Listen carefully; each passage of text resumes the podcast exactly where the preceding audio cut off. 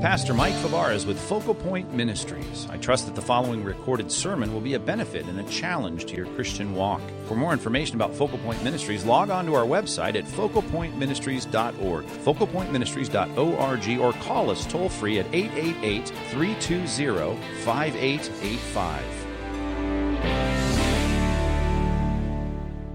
So last Monday morning, I and a group of our leaders heading out to North Texas to do some work, meet with leaders and facilities guys, realtor, meet with a group of people that were there interested in our new church plant in Dallas. We got to the airport early, we checked in all of our stuff.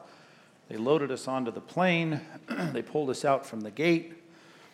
It was a Monday, so you can only imagine, well, I don't know if you can imagine or not what I'm like on a Monday, but I leaned back. I thought we were like over like El Paso and they uh, went on the uh, speakers and said, Hey, um, we got a problem. They're going to roll us back into the gate.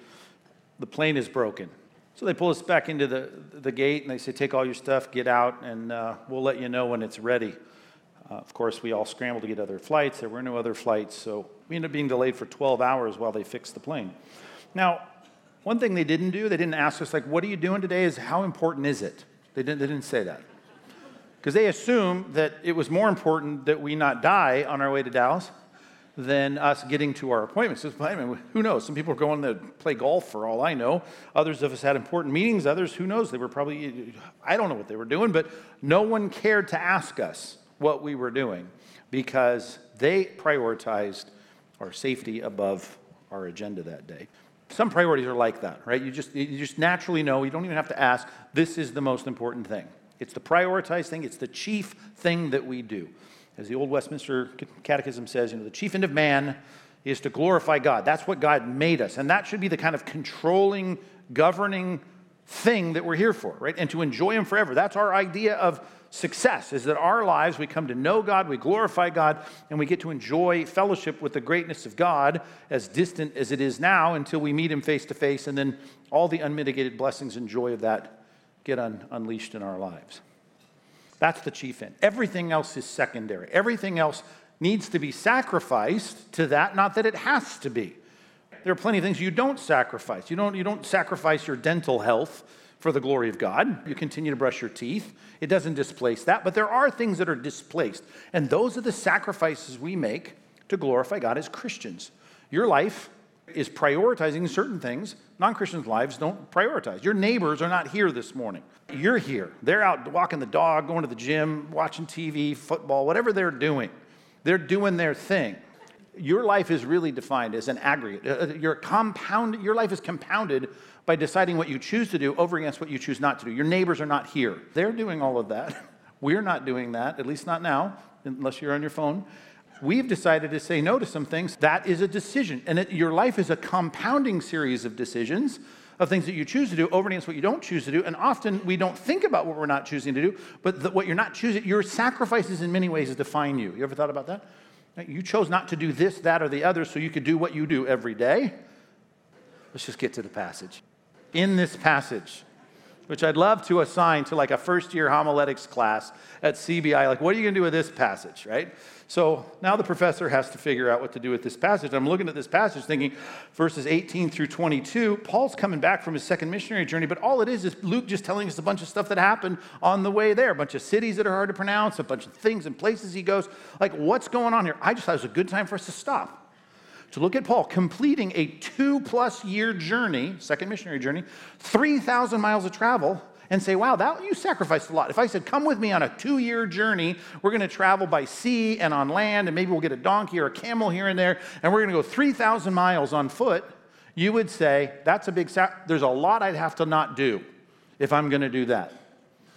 It's going to displace a lot. So I thought it's good for us to stop and look at this passage. And again, I'll just give you my insight into this. If you're a homiletic student, you think about preaching. I, I see the word vow stuck at the bottom of verse 18 think, okay, that got me started on this. Paul is living a life of sacrifice. A vow, by the way, you're sacrificing something.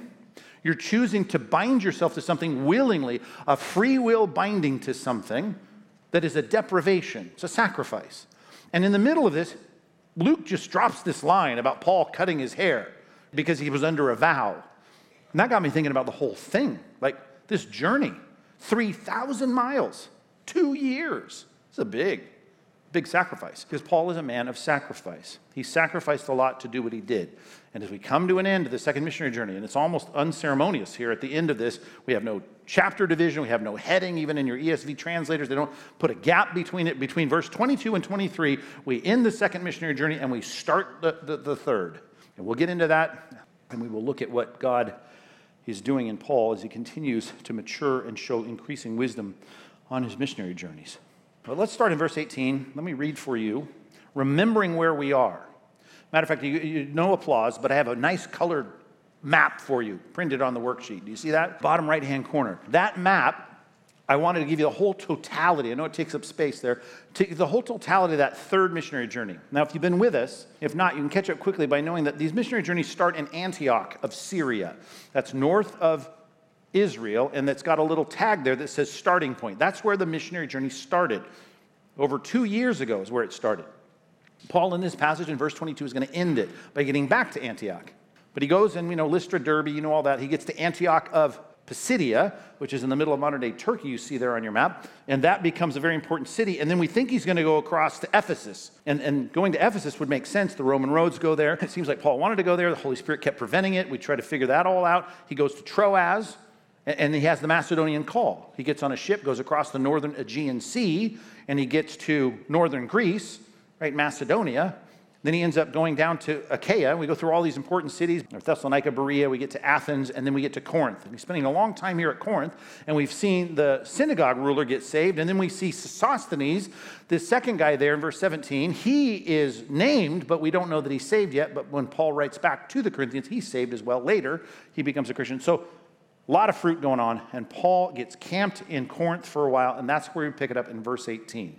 Verse 18, Acts 18, let's read verses 18 through 22 and see if we can learn a little bit about sacrifices and maybe think a little bit about what you're sacrificing for Christ. Let me just ask that before we read it. What are you sacrificing to glorify God in your life? Think about it. What, if I said, come on, get up here, here's the microphone, what are you sacrificing? Okay, I want to think in three categories because I'll bet you are sacrificing. And I want to know how to look at that sacrifice and say, hey, it's a good thing for you to sacrifice some things for the glorification of God, for the lordship of Christ in your life. Acts 18 18. Ready? After this, all that that I just explained in Corinth, Paul stayed many days longer, and then he took leave of the brothers. Okay, so we've got Silas and Timothy and others. He's traveling with Luke, and he's going to leave them. I'm assuming Luke's going to stay behind because we have no details really about the trip other than just he stopped here, stopped there, didn't stay there. And so he sets sail for Syria. Now, Syria, that's code for a region which uh, represents I mean, that's the region it represents but the city is, is Antioch. We're getting back to Antioch, where people were first called Christians. Disciples were first called Christians. This key city where he was sent off and the church sent him off, thriving church in Antioch. Okay, so he's going to go to Syria. And with him, look, he picks up now his traveling partners, ministry partners, Priscilla and Aquila. Very important, tent makers, missionaries now, won to Christ, serving Christ. So he's got some new good friends. They are good friends of his. They're fellow ministry partners, and off they're going to go at Cenchrea. He cut his hair, which, if you're reading that, you're like, okay, you got to get a haircut. Get a manicure? I mean, what, what, why are you telling us that? Well, because he was under a vow. Well, that doesn't help. Like, what, what does that mean? We'll have, to, uh, we'll have to sort that out. But clearly, the haircut had something to do with the vow. We'll get into that. Verse 19. Then they came to Ephesus. Look at your map. Okay? They go across the, the, the, the Aegean Sea to Ephesus, right? After, because Cenchrea is the port city of Corinth. And they go to Ephesus, and he left them there. And he ends up dropping off Priscilla and Aquila there. He himself went into the synagogue. He reasoned with the Jews. And when they asked him to stay for a longer period, he declined. Now, that's an interesting statement in light of what we surmise, or at least I did. I tried to convince you. Paul seemed to want to go from Antioch of Pisidia to Ephesus, which would make perfect sense. Key city, important city. And spoiler alert, on his third missionary journey, he does go there and he stays there three years. So he's going to stay there a long time. But right now, interestingly enough, he gets there and, and they say, Great, we'd love for you to be here. And he goes, No, I, I'm not. I'm going to go.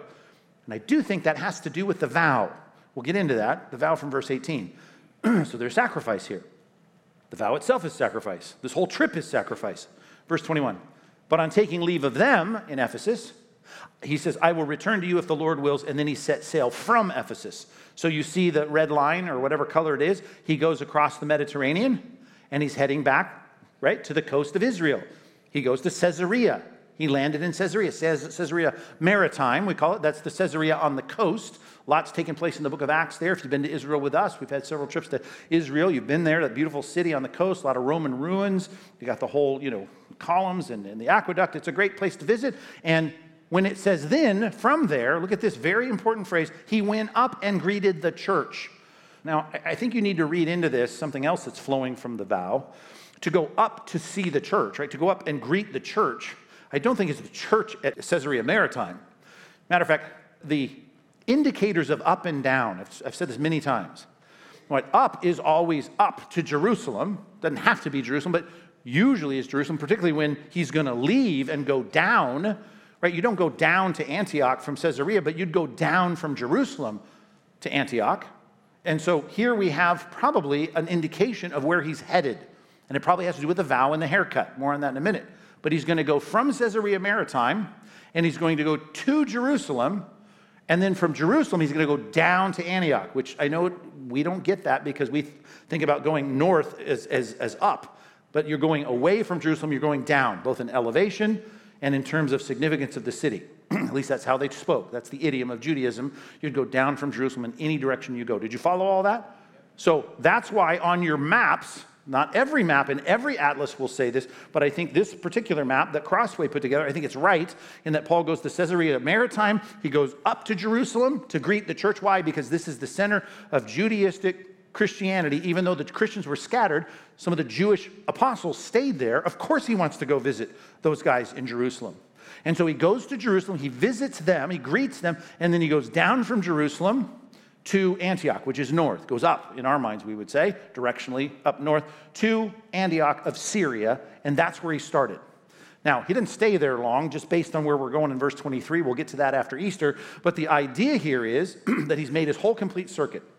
And that's a big deal. And I just want to ask the question, just thinking about sacrifice and his sacrifice, I just want to ask the question what would Paul have been doing in those last two years had he not done this?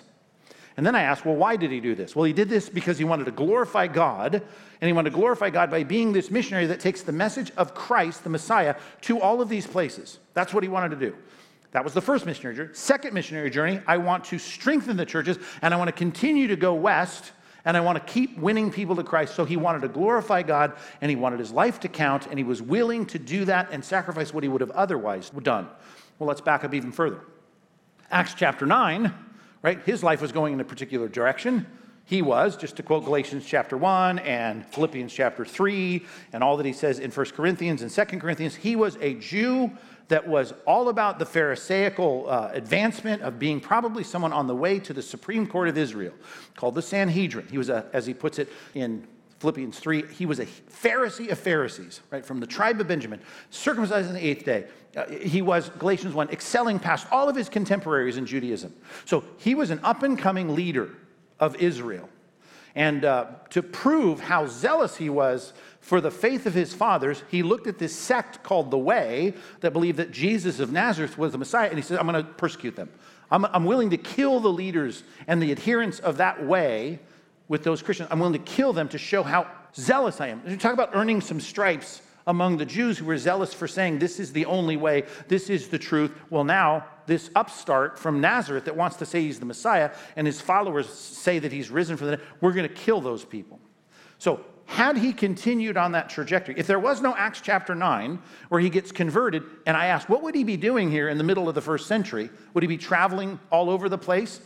in synagogues, getting run out of synagogues because he wasn't teaching the normal interpretation of, of the book of Isaiah? No.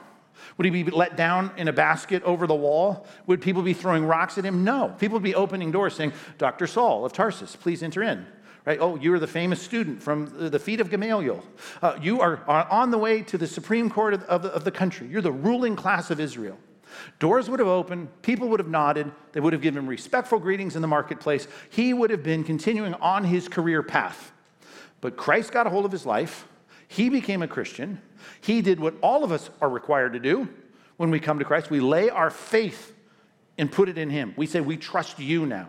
You are not only our Savior? You are the King of Kings and Lord of Lords. We're saying to you, to quote Luke chapter 14, verse 33 No one of you can be my disciples unless you renounce all that you have. So we lay everything down and we say, We are going to be followers of Christ. Whatever you want me to do, I'll do. And Saul of Tarsus, becoming Paul the Apostle, gets kicked off his horse on the way to Damascus. You're persecuting me. Then he takes him to that city where Ananias is, the other Ananias, and he says, God says to Ananias, This is my chosen instrument. I'm going to use this guy. And of course, he is using him, and we're reading all about it from chapter 9 all the way now to chapter, what are we in? Chapter 18. We've been reading now for nine chapters about Paul and all that God is doing. And that is a career path he would not have had had he not become a Christian. Just want to ask the question what did he sacrifice to glorify God as a Christian? In his job, he sacrificed a lot. We call our job our vocation, our calling. His calling was changed. He couldn't pull out his business card anymore saying, Hey, Pharisee of Pharisees, persecutor of the church. Couldn't say that anymore. Now he's a Christian. Now he's a promoter of Christ. Now he's a missionary. How much did he sacrifice? Well, he sacrificed his whole old career path to be a Christian because God changed all of that.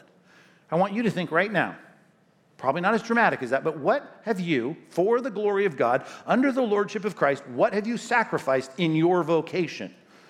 And I know this is a this is a penetrating and true statement that probably applies to everyone at some degree or another. And we had great conversations after the, the, the last couple of services. I mean, the one last night in particular, where I sat, and every person I talked to could say, You're right. In my job, I could be doing more to line my own pockets, to advance up the chain, to be more effective, to sell more product, if only I didn't have the Lordship of Christ governing my life. And, and I have to sacrifice some things for the sake of Christ. And I just want us to look at that and say, of course, it's worth it. There's nothing better than for us to glorify God because we get to enjoy Him, fellowship with Him, forgiveness of sins. We get eternity. This is a great thing. It's worth it.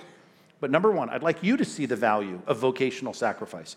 What is the value of vocational sacrifice? Let's break it down, okay? Breaking it down.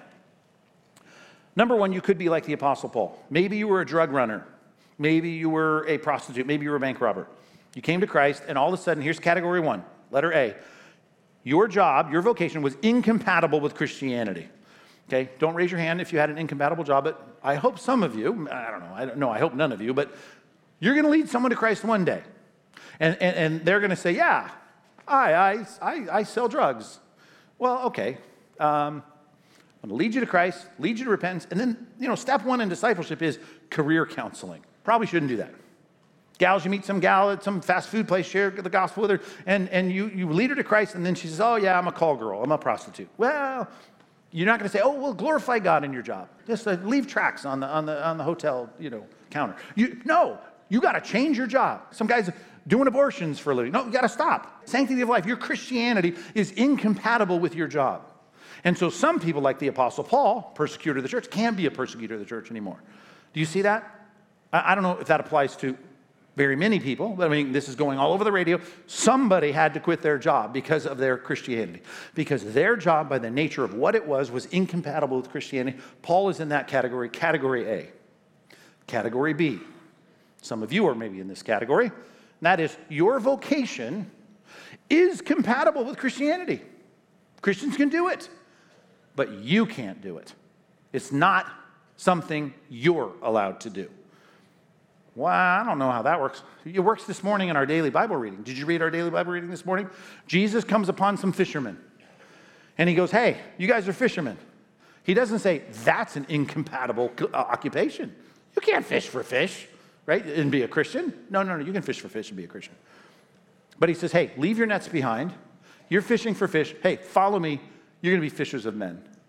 Okay?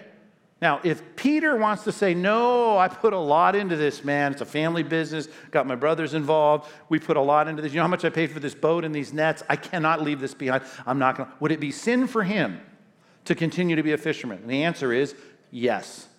Now, can he tell his other fishing buddies, Hey, it's sinful to be a fisherman? You can't be a Christian, be a fisherman. Can't say that. But he can't be. Matthew, tax collector, Levi, that was his old name, his Hebrew name. Jesus comes, he's at the toll booth, and Jesus goes, ah, Leave it behind, come and follow me. You got a new career now. I'm going to make you a leader of the church. Okay, that would it be wrong for him? It's just like when, When Peter falls on his face and he's demoralized in, in John 21, Jesus comes to him and says, Stop it. You went back to fishing on the Sea of Galilee. You can't do that. This is post resurrection. Jesus makes a special appearance to say to Peter, You cannot continue to, it is sin for you to do this. Does anyone have a story like that? I mean, I, I do. I had my, my career aspirations as a kid, and I grew up, had some moderate success and stuff that I was doing in music, and I wanted to be a musician because I couldn't throw the football as far as my buddy who became the quarterback, and I was really bitter about that for a lot of years. So I figured it'd be really cool if I wasn't the quarterback, I could be playing the trombone up in the stands. That'll be just as cool. That's a joke. So I, I, I did that. But I thought, okay, I'm not the football star. I'm going to be the musician. So I poured myself into that and I got fairly good at it, good enough to get scholarships and opportunities and play in different groups and travel all over the place. And it was like, okay, this is my career. I want to be a musician. I want to be a mute. I mean, and, and, my aspirations weren't, it wasn't aiming for, for the moon or anything, but I thought I'll be doing uh, studio work in LA, doing, you know, Burger King uh, jingles or whatever. And so, yeah, I can make a living out of that. I'm going to do it. I'm going to get my, get my scholarships and get that. So I was going to be a musician. That was after I wanted to be Evel Knievel and a few other things. But I settled into a career path. Then I became a Christian.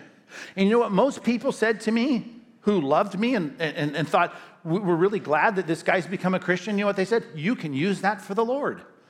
And you know what? Maybe I could have, just like Peter, James, and John could have said, "We're gonna we're gonna catch fish for Christ. This we're gonna put you know a Jesus sticker on the boat, and it'll be great. We'll talk about Jesus, and we will have a great career now as Christian fishermen." But for them, it would be wrong, and for me, it was wrong. And God made it clear. It took some time, but He made it clear. You can't do that. And while all my friends said, just do it now for the Lord, I had to say, no, no, no, this is not what God is calling me to do. And that became clear externally, internally, the call to something else. And so sadly, LA is, is, is down one studio musician playing, playing commercial jingles. So, but the world, right, it now has to put up with a, a preacher, another preacher. And what's the point? The preacher was what God wanted me to be, and I cannot be that other thing because that, that, that's compellingly wrong compellingly wrong in the experience of God setting me in a position and saying, listen, this, this is not for you. Now, in your small groups, and I hope you go to an HFG, a home fellowship group, on the back, and it'll be a little complicated. You leaders of these small groups, you need to be careful in this section. But I'll take you to 1 Corinthians chapter 7 in particular, and I will say you need to think through this passage. And the, the default position of becoming a Christian is whatever you are, stay there, unless it's illegal, unless it's immoral, unless it's incompatible with Christianity. In the B, stay there. And I love the way Paul puts it with God. Do this thing with God. It doesn't mean you can't get job changes. His bondservants be bondservants for the Lord. But, parenthetically, it says in, in, in 1 Corinthians, if you can gain your freedom, do that. That would be good, of course. So, job changes are great as Christians, but you need to say, I'm going to be with God in this work and I'm going to seek to, as he ends up ramping up at the bottom of the passage, he says, I want you to have undivided devotion to the Lord. I'm not trying to put a constraint on you, changing your thing or your situation in life, but serve the Lord in this, and God will make it clear if you are going to be more effective in glorifying God in some other job. But I say this to some of you in this auditorium right now or listening on the radio right now that if you are someone who has not regularly brought your job before God and said, God, I, am willing I mean, Luke 14, 33, I came to you on the condition that you are the king, and if you want me to do something else, I'll do something else. And you should say that to God, and you should make it a periodic thing. Even here on our pastoral staff, every year we have that discussion. We sit down, is this what we should be doing? We should all lay that out before God and say, I'm willing, I'm holding my career loosely. My vocation, right? God has the right to change that. And, and I want to be able to say, God, you got it, whatever you want me to do. So you need to think about that Nothing wrong with your job. It's not an incompatible Christian, you know, non-Christian reality. In other words, you can be a Christian and do that, but at least go to God and say, "Can I live for you with undistracted devotion to you in this job, glorifying you as a dentist, a plumber, uh, you know, raising children, or whatever it is you're doing?" Okay. There's a third category that a lot of you, and probably the majority of you, are living in. Letter C. You have a compatible job with Christianity. Okay and you're going to continue in that job and you'll live that job out for the rest of your time. Great. Here's the, here's the caveat it needs to be under new management. Under new management. Your job continues under new management. When they came to um, John the Baptist in the desert, Luke 3, and they said, Look, we're, we're tax collectors. What should we do? Now, there are some people like Levi that were told you can't be a tax collector anymore. You're going to change your. Christ has the right to change his job. But here's the default for John the Baptist hey, continue to be a, cha- a tax collector, but do not. Now, here come the caveats, right? Now you're a Christian, you're under new management. You know, do not collect more than you're authorized to collect. The soldier said, What should we do? You can be a soldier and be a Christian. Great. He said, Great.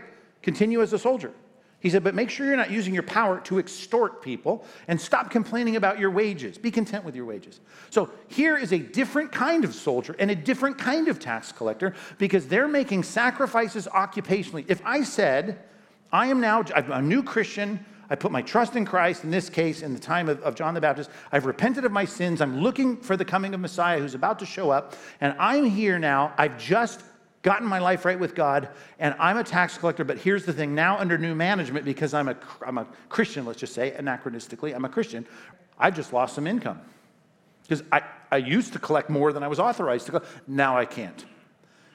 Right? A soldier. I used to go in and get free falafel because I had a spear and a sword, and I was able to extort people for stuff. And now I've become a repentant person. I can't do that anymore. So what have I lost? I've lost some free lunches. Do you see? Do you follow me now? Every career has vocational sacrifices if you are a Christian. Why? Because Colossians says you have a new master. You look beyond the shoulder of your boss, your middle manager, your board members, your, your shareholders, and you're saying, I know that what matters is Christ, and He is my boss. I will give an account to Him. There's no partiality with Him. He is going to judge my life. He is the one from whom I get the reward. So I look for that boss. And sometimes I displease my boss. Sometimes I displease my shareholders. Sometimes I displease my, my managers because I have to adhere to the lordship of Christ in my job. And it wouldn't be bad for us because our lives are defined by our sacrifices. For this, uh, this morning, just to think, or this week, just to think, what am I sacrificing? And be good to say, I sacrificed my whole career because I did. And, and I need to willingly see the value of that. I'm happy to sacrifice that for, for God. I wanted to be something, God wanted me to be something else, fine. Maybe for you, I could be all of this if I live by the world's rules in my job, but I got to do this because I'm under the lordship of Christ. Great. Quantify your sacrifice vocationally, and let's say, happy to do it. 18, verse 18, second half. He comes to Cenchrea, the city, the port city of Corinth, and he gets a haircut. Right? Why? For he was under a vow. What's that about? We don't know what it's about, but everyone thinks, well, it seems to obviously be about He's a Jew, a Pharisee of Pharisees. He's an Old Testament expert. The only vow we know of that involves hair is Numbers chapter 6, the Nazarite vow. So it must be the Nazarite vow. Now, it can be, and I assume it is. If it wasn't, I assume Luke would, would make some specification or delineation or distinction. But since he doesn't, I think we're safe to assume, even though it doesn't say Nazarite vow, that it's the Nazarite vow. Right? Nazarite, the, the, to consecrate yourself, to set yourself apart. In the law of Moses, there was a big distinction between the 11 tribes and the 12th tribe of Levi. Levi was different because Levi didn't get a land inheritance. We read that in the DBR this morning, our daily Bible reading. So they had a special place of consecration. Do you know that word, the Latin word? Consecrate, set apart. They're different. And so all that talk about the consecration of this the Levitical tribe, you might think, wow, that's, that's too bad. I'm of the tribe of Benjamin, or I'm the tribe of Judah. I don't get to be set apart like that for God's special use. Ah, number six. Anyone can do this. It's called a Nazarite vow. And you can willingly say, I'm going to consecrate myself, set myself apart for some special purpose, special focus, special devotion to the Lord, and I have to sacrifice these three things. What three things? Numbers chapter 6, I need to sacrifice. I can't go to a funeral, can't come into contact with a corpse, a dead body. Even if my dad dies or my mom dies or my sister dies, I can't go to the funeral because I'm in my period of my Nazarite vow. I cannot eat any derivative of the vine. I can't have a grape. I can't have a raisin. I can't drink wine. I can't do any of that because I've decided I'm going to consecrate myself to the Lord for some special purpose, concentrating on something, focusing on something, pursuing something, special devotion. And so I can't have the fruit of the vine in any way. I can't go to a funeral or be in, in contact with a corpse. And thirdly, I can't cut my hair. My, care, my hair has to just keep on growing as long as I'm under the Nazarite vow. Now, some people in the Bible, you remember famously people like Samson, they were under this Nazarite vow, or Samuel, his mother, thanks mom, put him under this Nazarite vow as a kid. And, and he had certain things he couldn't do because he was under this vow of devotion, special devotion used for God. Now, all these guys, well, Samson's a maybe unique, John the Baptist and Samuel, I mean, they joyfully put up with all that. They did without certain things personally, things that would be fine for them to do and enjoyable for them to do. But, but you know, it'd be great to get a little haircut before I went into the synagogue to preach about the, the Messiah and the fulfillment of the prophecies. But instead, I'm not getting my hair cut. My hair looks like a mess, but you know, I'm under a Nazarite vow. Great. Cut his hair, for he was under a vow. But now he's getting his hair cut. Why is he getting his hair cut? Because at the end of the vow, you cut your hair. You had a time period. Uh, the Mishnah, for instance, the part of the Talmud that talks about the specifications of all this, plenty of oral law that got codified in writing. The Jews would say, you know, it, like the, the default term was 30 days. Uh, and when you were done with this, you took your hair, and even it does say this in number six, you take your hair, here's how it says it in number six, what you've cut off after this period of time. Doesn't have to be 30 days, it could be a long time, but you've committed yourself to not cut your hair. Once you cut it, the vow is over. You can eat grapes again, you can eat your raisins, you can have your wine, you know, you can, you can go to a funeral. Got all, great. Now you take your hair, and it says, bring it to the entrance of the tent of meeting, go to the altar, and you burn it on the, the free will offering. So it's a stinky thing that you do, but you, you burn the hair on, on the fire. Well, there is no tabernacle now. Now we have a temple in Jerusalem. I think that is why, instead of just sailing up to Syria and going to Antioch. He's sailing now to Caesarea to go to Jerusalem because that was part of what you did with the Nazarite vow. You took the hair, you brought it, you brought three animals, and you went to the, the ceremony and you sacrificed those things as the completion of your vow. Okay, a lot of questions are raised about that. Like, why is he doing that? I mean, we're post Jerusalem Council here. I thought we weren't doing Old Testament stuff. Well, he's doing something that is a vow, and it seems to be a Nazarite vow, and he seems to be voluntarily doing this, maybe for the sake of ministry, maybe for the sake of devotion, maybe for the sake of focus, maybe some kind of, of, of, of crying out to God for protection in Corinth because it was such a mess. So much was going on there. He needed protection, and uh, who knows why. But whatever it was, I know this because it was a vow, it was sacrifice. He couldn't do what everyone else could do. Okay? Now, there are some parallels, though probably no one here taking a Nazarite vow, right? Some dudes with longer hair, maybe you're in a vow of some kind right now, I don't know. But most of us aren't doing Nazarite vows, but you do as a Christian if you're serious about Christ. There are things that you probably sacrificed for the sake of your devotion to Christ, your focus on Christ, your service to Christ. I mean, think about it. When someone comes to you and says, Would you wear the green shirt or the red shirt at Awana on Thursday nights? Say no to your basketball league or whatever you were doing on Thursday night. Come and serve our church. Well, there is even sacrifice in that. You're doing it for the sake of ministry in that case, but maybe you've devoted, I'm going to do it. I, I will commit to the whole year, to the fall and the spring semesters. I will do Awana leadership. Great. I mean, in a sense, you could say, I'm quantifying what I'm not doing. I'm saying that's, I'm sacrificing what I would normally do on those nights for this, okay? There's a lot of personal sacrifice, and I think you should just see the value in that because there's lots of reasons that we should do it. And number two, I think you should write it down that way that we should see the value of personal sacrifice time, enjoyment, pleasures, vacation kinds of vacation, things that I might do that I might indulge in that I would be fine for me to indulge in, but I'm not indulging in it because I'm in a particular state of, of consecration or focus or attention to God or His service in some way. Three things, super, super quick. Let's build some subpoints.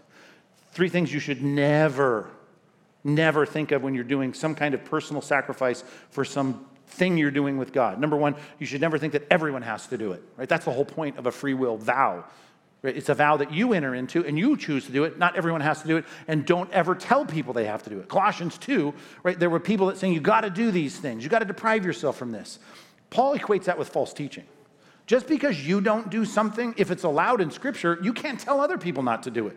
It is a voluntary thing.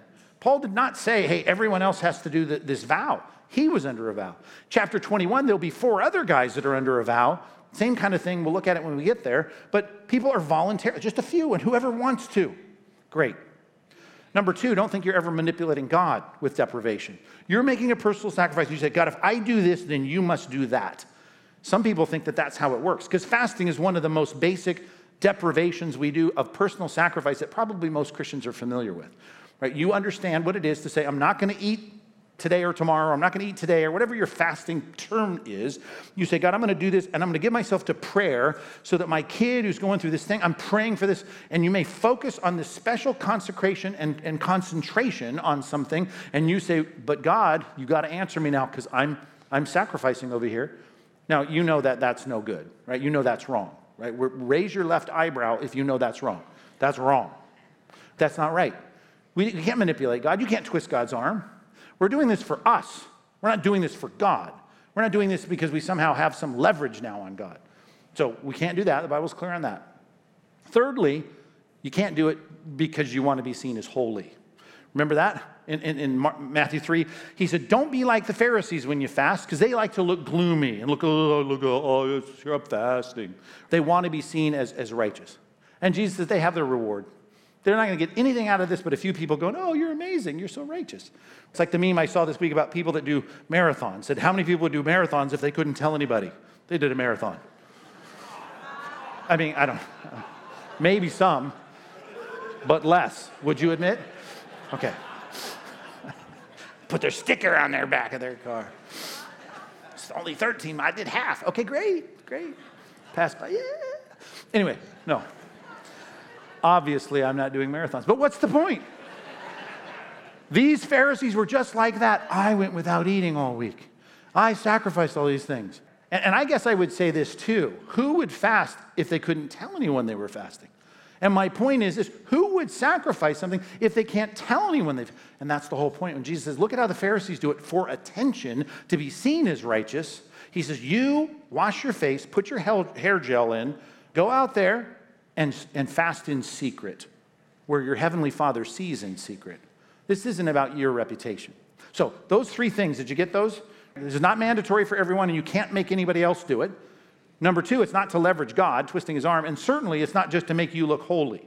Okay, so what would it be for? Number one, ministry, more ministry.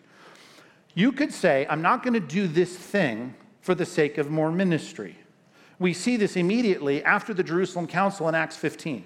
Acts 15, here they made this decision. Paul was there, Peter was there, everyone was there, James was there, and they said, We do not make the Gentiles do the ceremonial law of the Old Testament. Now, they should be sensitive not to hack people off, but no one should be made to do, you don't need to do these things. Chapter 15, you're all familiar with that. Chapter 16, Paul finds this young guy called Timothy, and he goes to do ministry with him, and he goes, Hey, cut your foreskin off. It's like, What? Yep. And if I'm Timothy, I object at this point. Number one, I didn't have, my parents didn't do it when I was a kid. I, no, I'm not, I'm not doing that. I just heard you guys bring the Jerusalem Council. I'm not going, no, I don't have to do that. No, I know you don't have to do that. But here's the thing we're going to increase our ministry because the people don't want to listen to you because of your, your mixed background here between Greek and Jewish. You need to do this thing because when they know that you're circumcised, they're going to give us an open door to preach the word. So, for the sake of ministry, you lose your foreskin. Uh, it's tweetable. Circumcised, that's the Bible word. But, and, and what does that cost him? Well, a few days of pain. It's costing him at least, I'm thinking, some recovery time. And he's sacrificing for the sake of advanced ministry. And as long as I'm stating that, I might as well state the principle from 1 Corinthians chapter 9. Paul says, I do all things as much as I can. I do whatever it takes so that I might by all means win some. Right? For all people, whatever it takes. Under the law, I'll be under the law. That's what it takes. Circumcised, great. Eat kosher? Hey, great, fine. As long as it, it gives me an opening for ministry. You're not under the law. You want me to have a ham sandwich? Great, I will do that. I'm not under the law, and yet I'm not without the law of Christ. Of course, there's parameters on everything based on the lordship of Christ. But you follow what I'm saying here. Sometimes you sacrifice for the sake of increased ministry. And one of the simplest things I can say is what I just analogized with you volunteering for ministry. Whatever you're going to do on that night, sacrifice so I can do more ministry here. Great. That's one way we do it. Okay?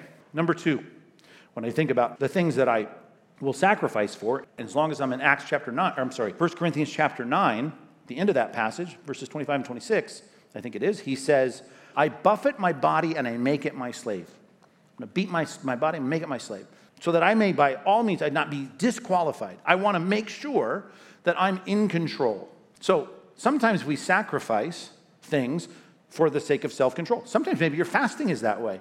Your fasting is just, I want to say no to the impulses of my stomach so that maybe when I'm in prayer, I can say no to the impulse of distraction and I'm going to be disciplined. Self awareness, that's what sometimes deprivation will do. And self control, fruit of the Spirit, that God is going to use, deprivation, sacrifice to make that happen. You know, some, with all the reports out this week, you know, you think about people in their concentration in prayer, and you read all this stuff about what's going on with Reels and TikTok and Instagram stuff. You think, okay, if, if really, I'm thinking, I can't even concentrate for two minutes because I'm doing all of this all the time and I'm on my phone all the time. Some of you can say, well, I'm going to sacrifice that. I'm going to delete all those apps because I really want to be more focused over here in my prayer life or my Bible study I'm Great. You can't make other people do that. You're not twisting God's arm, and it's not to look holy, but you might do it for the sake of your own self awareness and self control. Fine. You may do it for ministry. You can sacrifice personally something for ministry. How about this one from Romans, Romans chapter 14? Paul says this because here's the concern in Rome you got Jewish believers, you got Jewish background believers, you've got uh, Greek, Latin believers, and they're in this church. And so you got people that were conditioned in their conscience about ham sandwiches and, and bacon and, and, and non kosher meals. And then you got people that didn't care. They, didn't, they never grew up with that. They never had any twinge of conscience about it. And he says, listen, you guys that have freedom to eat whatever you want in your conscience, your sensibilities, he said, don't flaunt your freedom in front of people that are going to stumble over that. In other words, you should curtail your freedoms, give up, personally sacrifice things for the sake of your, here's how I put it, how did I write it? Considerate love for others. Considerate. Paul says this if causing meat, eating meat, causes my brother to stumble, I will never eat meat again. If that's what I have to do, fine. I'll never, I'll never, never do that. There are freedoms that we have in the Christian life that some people have sensitivities to. That I need to say, certainly me in ministry and more public life, I need to say, I'm going to say no to these things, not because they're wrong in and of themselves, but because there is a kind of, of connection and association with those things. And because of that, I'm gonna, I'm gonna personally sacrifice that. Because you're probably saying he, he could use a drink, right? Give him, give him some wine, he would calm down. Just a little drink would calm Pastor Mike down and we could follow him easier. But here's the deal I say no to that because there's sensitivities, maybe a, a, shrinking sensitivity in our day, of people that saying, if I stood out there while you're getting your donut and your coffee and I had a Budweiser in my hand, they'd go, ooh, I don't, I, that doesn't compute.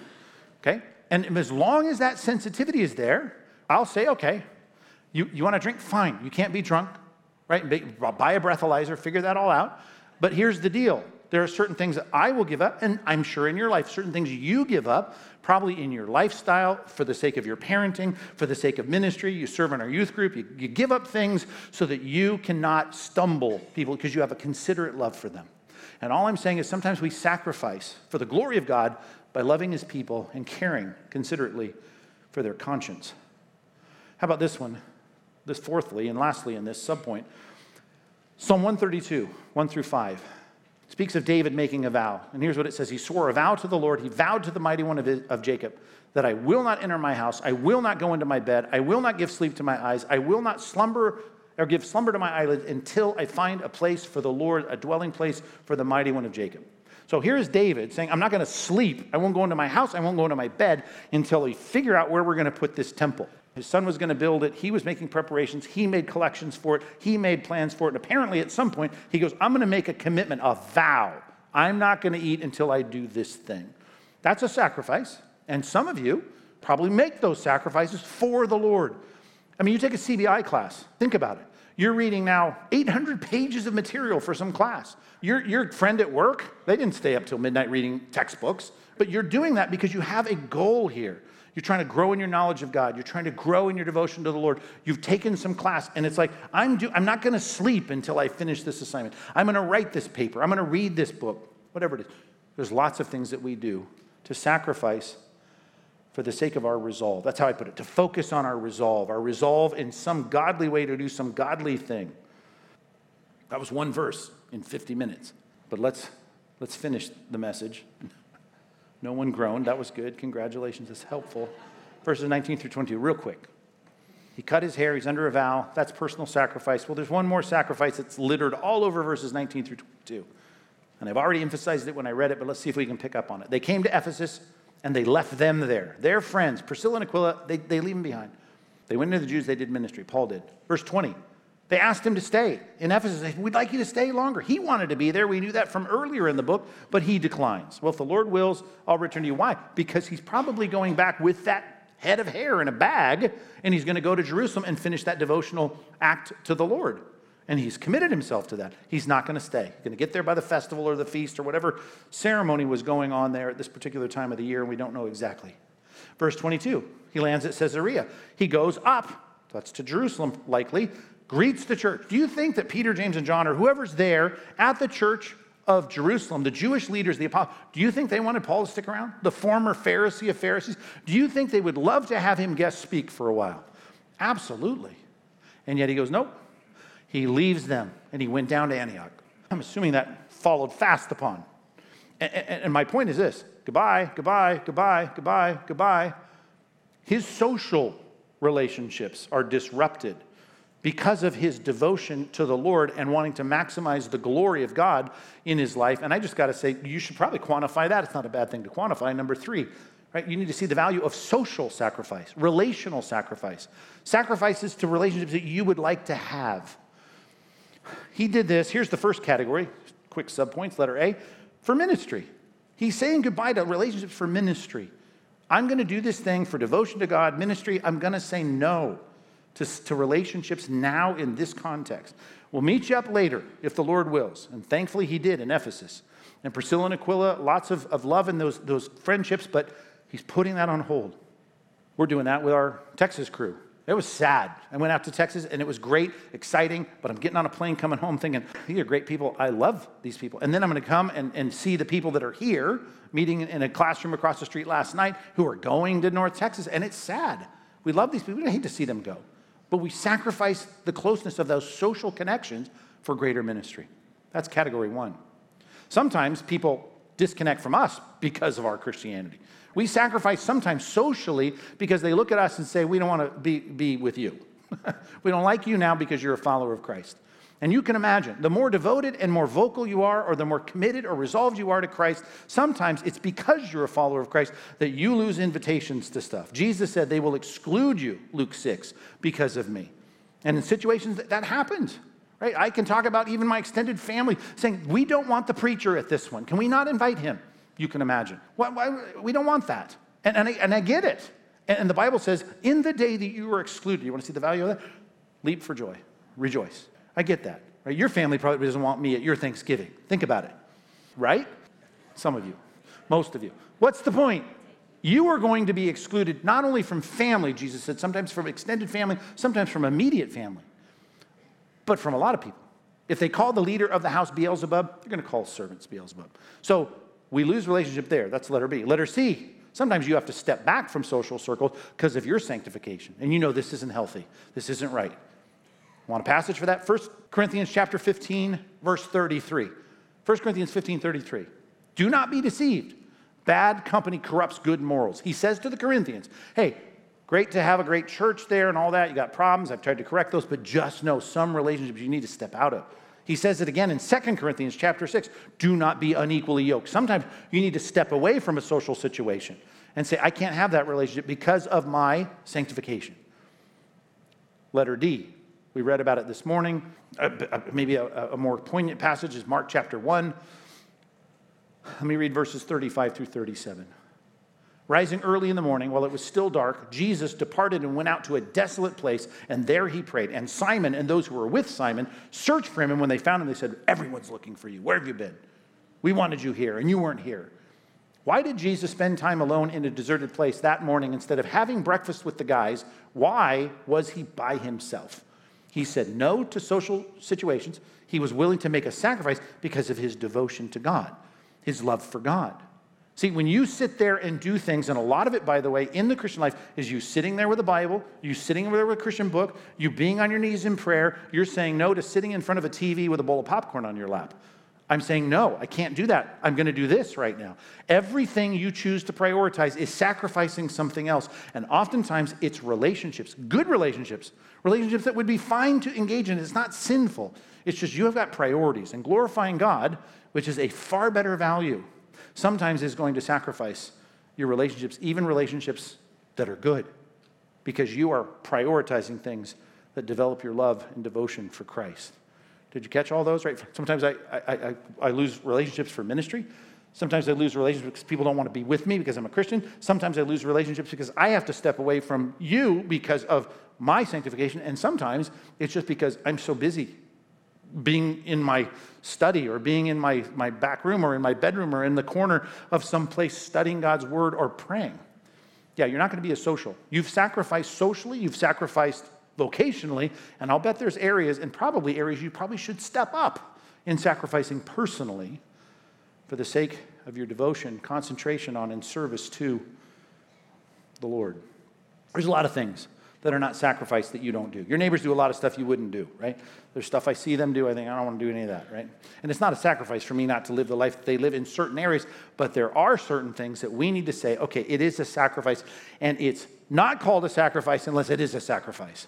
And a sacrifice has got some barbs to it, right? That hurts. I would like to do it, but I can't do it. Like to do it, but I'm not able to do it. And that's the kind of thing that isn't a bad thing every now and then to stop, look at it, quantify it, and say, okay, it is a sacrifice.